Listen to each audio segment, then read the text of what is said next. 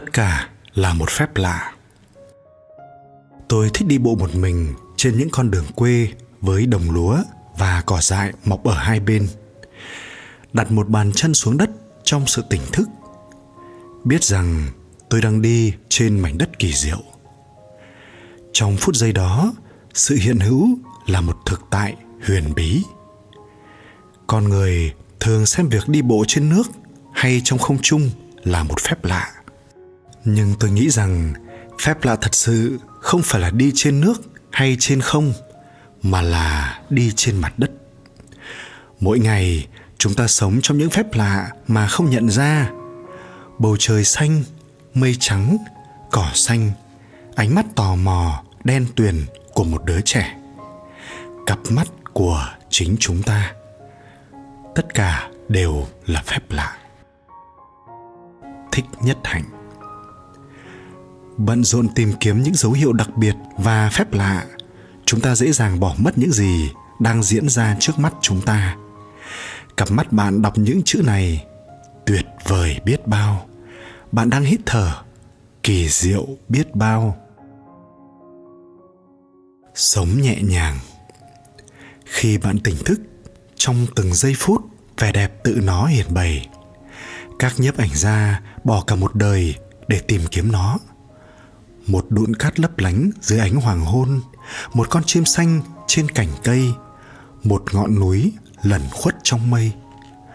Trong mỗi giây phút đều có một thứ gì đó, một thứ gì khó tả. Đối với những ai chú ý, với những ai có thể nhìn thấy, thượng đế luôn tràn vào mỗi giây phút, mỗi ngọn cỏ, mỗi cái chớp mắt. Nhưng để nhìn thấy điều này, bạn phải sống nhẹ nhàng không quan trọng hóa mình quá. Bởi vì nếu bạn quá ràng buộc vào những sự sợ hãi, sự tức giận, sự xấu hổ của bạn, thì tất cả những gì bạn có thể nhìn thấy là chính bạn. Vũ trụ nhảy múa với tất cả mọi biểu hiện chưa tịnh hóa của thượng đế, trong khi bạn ngồi than thở về cuộc đời của mình. James connor sự huy hoàng. Lấy thí dụ, ánh trăng phản chiếu trên mặt hồ. Nó sáng rõ đến thế, nhưng không thể nắm bắt được. Nó hiện diện một cách sinh động, nhưng lại vô cùng mơ hồ. Tâm cũng thế. Nó là sự hợp nhất không thể chia cắt của sự rỗng không và chiếu diệu không có gì có thể che đậy nó, và nó không thể che đậy một điều gì. Nó không như một thứ rắn chắc chẳng hạn như đá với một sự hiện diện vật chất độc nhất. Nói tóm lại, tâm là một thứ không có thực chất và hiện diện ở khắp mọi nơi. Những khái niệm như luân hồi và niết bàn chỉ là trò chơi sáng tạo của đầu óc. Sự huy hoàng của tính rỗng không. Thực chất của sự huy hoàng này là sự rỗng không và sự biểu hiện của cái rỗng không là sự huy hoàng chúng không thể bị chia cắt Dingo Khensi Rinpoche Hãy tin nó một lần, mãi mãi. Tôi luôn nói với bạn rằng cái vốn sẵn có trong bạn thì đang sinh động và làm việc và bạn không cần tìm nó, không cần sửa đổi nó, không cần tu tập hay chứng minh nó. Tất cả những gì cần làm là tin tưởng nó một lần mãi mãi. Điều này tiết kiệm rất nhiều năng lượng. Tại sao bạn không hiểu cái cốt lõi vốn luôn ở đó? không có gì nhiều với phật pháp. Nó chỉ yêu cầu bạn nhìn thấy con đường rõ ràng. Nó không bảo bạn dập tắt những tư tưởng lan man và đè nén thân tâm. Nhắm mắt chặt lại và nói, nó đây rồi. Sự việc không giống như vậy. Bạn phải quan sát tình trạng hiện tại. Nó có lý không? Tại sao bạn bối rối? Đây là cách trực tiếp. Phò chọn sự sống. Cách đây vài năm, khi tôi dạy thiền tại một nhà tù nữ ở california, một trong các tù nhân nhận xét, khi bạn ở trong tù, sống trong hiện tại trở thành một thói quen rất quan trọng. Ở đó, người ta rất dễ chìm đắm trong quá khứ. Điều này không thể thay đổi được hay đánh mất mọi hy vọng về tương lai. Một điều chưa xảy ra. Nếu bạn làm thế, bạn không thật sự đang sống. Rồi bà ấy ngừng lại một chút và nhìn tôi với ánh mắt sáng ngời. Bà nói, tôi chọn sự sống. Sharon Sandberg. Bình thường hơn tất cả. Một lần tôi nhìn thấy một cái hồ cá đơn giản trong một ngôi làng người Nhật mà có lẽ là Vĩnh Hằng. Một nông dân xây nó cho nông trại của ông.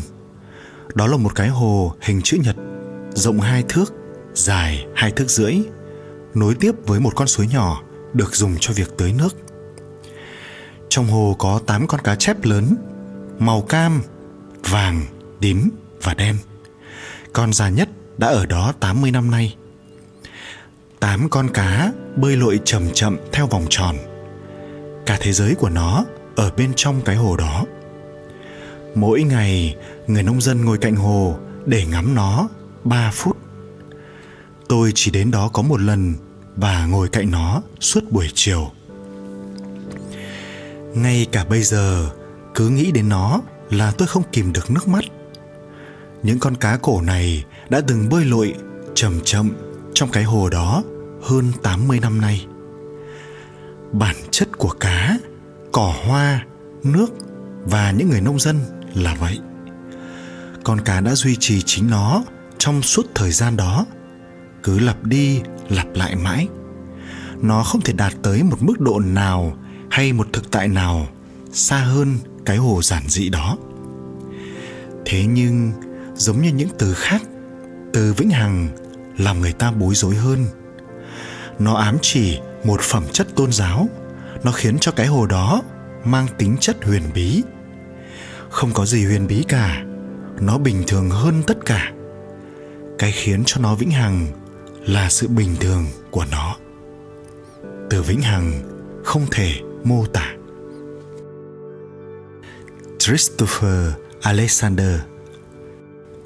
Đời sống bình thường của bạn là một sự bí ẩn lớn. Không cần làm cho nó trở thành một thứ gì khác hay trở nên một bí ẩn, một cách giả tạo. Hãy chú ý. Đừng chú ý hay khảo sát. Hãy để tâm ở chỗ của nó. Đừng nhìn thấy lỗi lầm ở bất cứ nơi đâu. Đừng để điều gì trong lòng. Đừng thèm muốn những dấu hiệu của sự tiến bộ. Mặc dù điều này có thể ám chỉ sự không chú ý. Đừng nhầm lẫn nó với sự biếng nhác. Hãy chú ý bằng cách liên tục xem xét. Gampopa, bài giảng cổ điển này về sự tĩnh lặng, không cố gắng, khuyên chúng ta nên tập trung chú ý. Điều gì nên làm, điều gì không nên làm. Chỉ việc nhận biết từng giây phút. Lối vào. Lối vào thánh địa thì ở khắp nơi. Tiềm năng thăng hoa thì lúc nào cũng có. Ngay cả những lúc và những nơi khó nghĩ, khó bàn. Không có nơi nào trên hành tinh mà không có sự hiện diện. Cốc cốc. Ai vậy? Sự nhận biết đúng lúc mục tiêu của sự tỉnh thức là khiến cho chúng ta ý thức về những gì đang xảy ra trong hiện tại. Tỉnh thức là không suy nghĩ về những gì chúng ta kinh nghiệm, mà là chú ý đến cái kinh nghiệm chính nó. Sự lơ đãng là một dấu hiệu cho thấy chúng ta đang trốn tránh thực tại của giây phút này. Câu hỏi sau đây có thể giúp bạn ở lại trong hiện tại. Điều gì đang ngăn cản tôi ở lại trong hiện tại? Đôi lúc, câu trả lời tiết lộ sự ảnh hưởng vô hình của những thói quen sâu dày nhất của chúng ta. Bởi vì sợ hãi, chúng ta không thể đối diện sự kinh nghiệm với một sự tỉnh thức trung dung. Nó cũng giống như thói quen thay đổi tư thế của chúng ta để tránh né sự khó chịu nhỏ nhất. Khi chúng ta có thể duy trì sự tỉnh thức một cách đều đặn, chúng ta có thể phá vỡ sự kháng cự của tâm đối với thực tại. Một sự khảo sát đều đặn có thể khiến cho bạn thản nhiên đối với những gì xảy ra. Nếu nó là một kinh nghiệm vui, hãy nhận biết mà không dính mắc. Nếu nó không vui, hãy nhận biết mà không kháng cự. Nếu phản ứng của bạn bình thản, sự nhận biết đúng lúc có thể giúp bạn tránh đi cái cảm giác chán ngán. Tara Bennett, Goleman.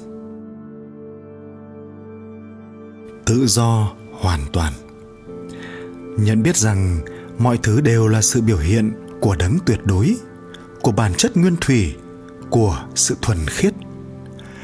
Nếu bạn không dính mắc, mọi thứ đều được thả tự do.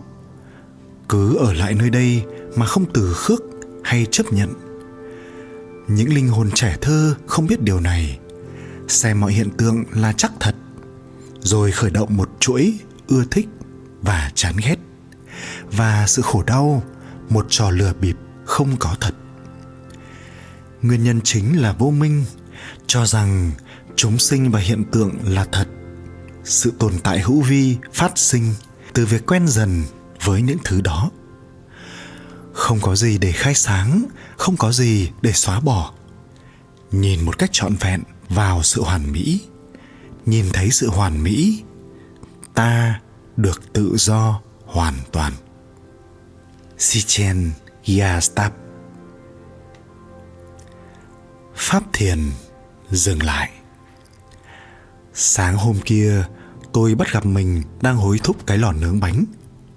Sau vài phút nhìn qua lỗ hồng của nó, Xô đẩy nó Và cố ép nó nướng mau hơn một cách thiếu kiên nhẫn.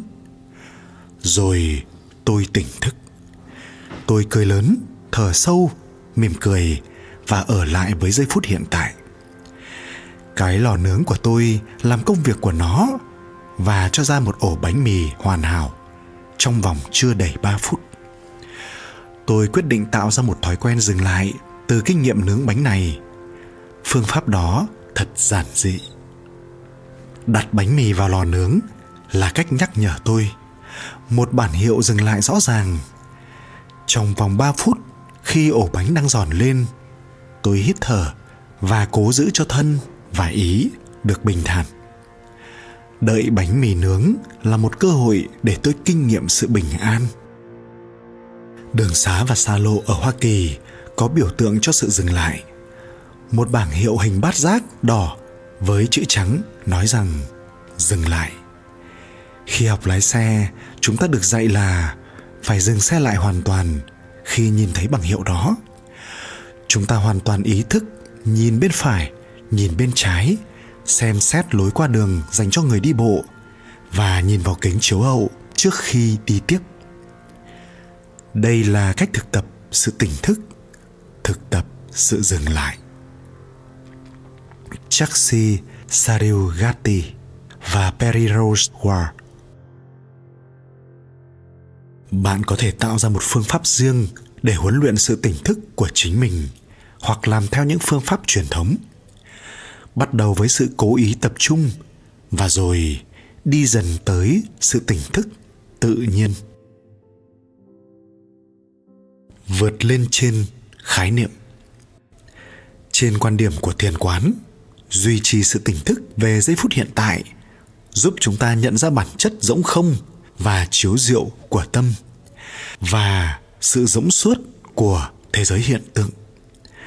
Bản chất này không biến đổi, không có nghĩa rằng nó là một thực thể thường hằng, bởi vì nó là cách tồn tại của tâm và thế giới hiện tượng. Vượt lên mọi khái niệm đến và đi, có và không, một và nhiều, đầu và cuối. Matthew Ricard. Nó ở đâu vậy? Khổng tử hỏi trang tử. Cái gọi là đạo, nó ở đâu vậy? Trang tử nói, không có nơi trốn, nó không tồn tại.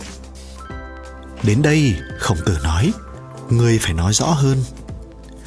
Nó ở trong con kiến. Nó thấp hèn vậy sao? Nó ở trong ngọn cỏ đong đưa. Thế thì lại càng thấp hơn nữa nó ở trong đá và ngói vỡ. Làm sao có thể thấp hèn đến thế? Nó ở trong phân và nước tiểu. Khổng tử không nói gì cả. Theo trang tử. Mọi người ngồi. Trong thập niên 1960, nhiều người lạ thường tìm đến cổng tu viện. Trong số đó là một người thợ điện đến từ Thụy Sĩ với rất ít vốn liếng tiếng Anh. Người quản lý tu viện gặp ông ở cổng và hỏi ông muốn gì. Tôi muốn nghiên cứu Phật Pháp. Người đó la lên. Anh đã ngồi bao giờ chưa? Người quản lý hỏi. Ý ông là, anh ấy đã bao giờ ngồi thiền chưa? Người Thụy Sĩ đó không biết trả lời như thế nào. Ông hiểu câu hỏi đó trên mặt chữ, nhưng không nhận ra ngụ ý của nó. Có phải đây là một cách thử của người Phật giáo hay người quản lý đang chọc quê anh ta? Dĩ nhiên là anh ta đã từng ngồi.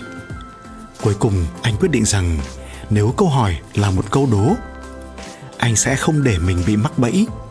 Anh đứng thẳng người lên và la lớn mọi người đều đã từng ngồi người thụy sĩ bước vào trung tâm thiền và ở đó vài năm anh nói đúng dĩ nhiên, tất cả mọi người đều đã ngồi.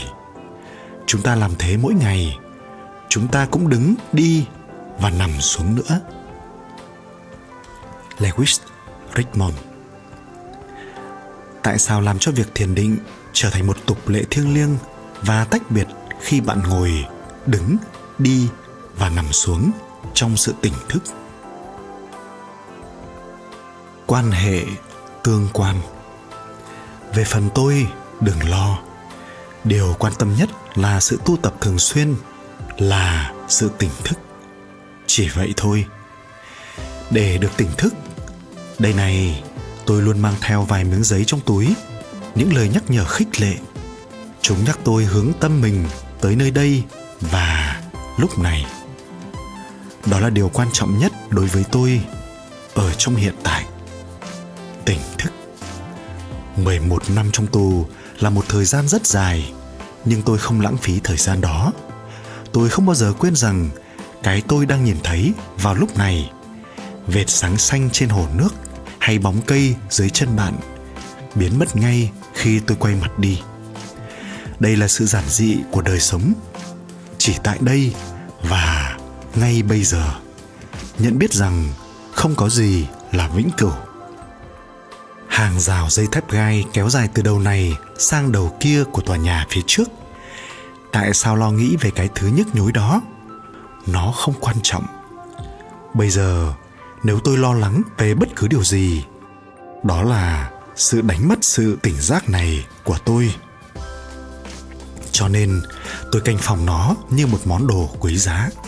Sự việc trôi qua. Những thứ tôi nhìn thấy đời sống là cái mà bạn tạo ra vào lúc này. Cho nên, hãy đặt năng lượng của chúng ta vào đời sống, vào việc hiểu biết mối quan hệ tương quan của chúng ta. Okyu Maung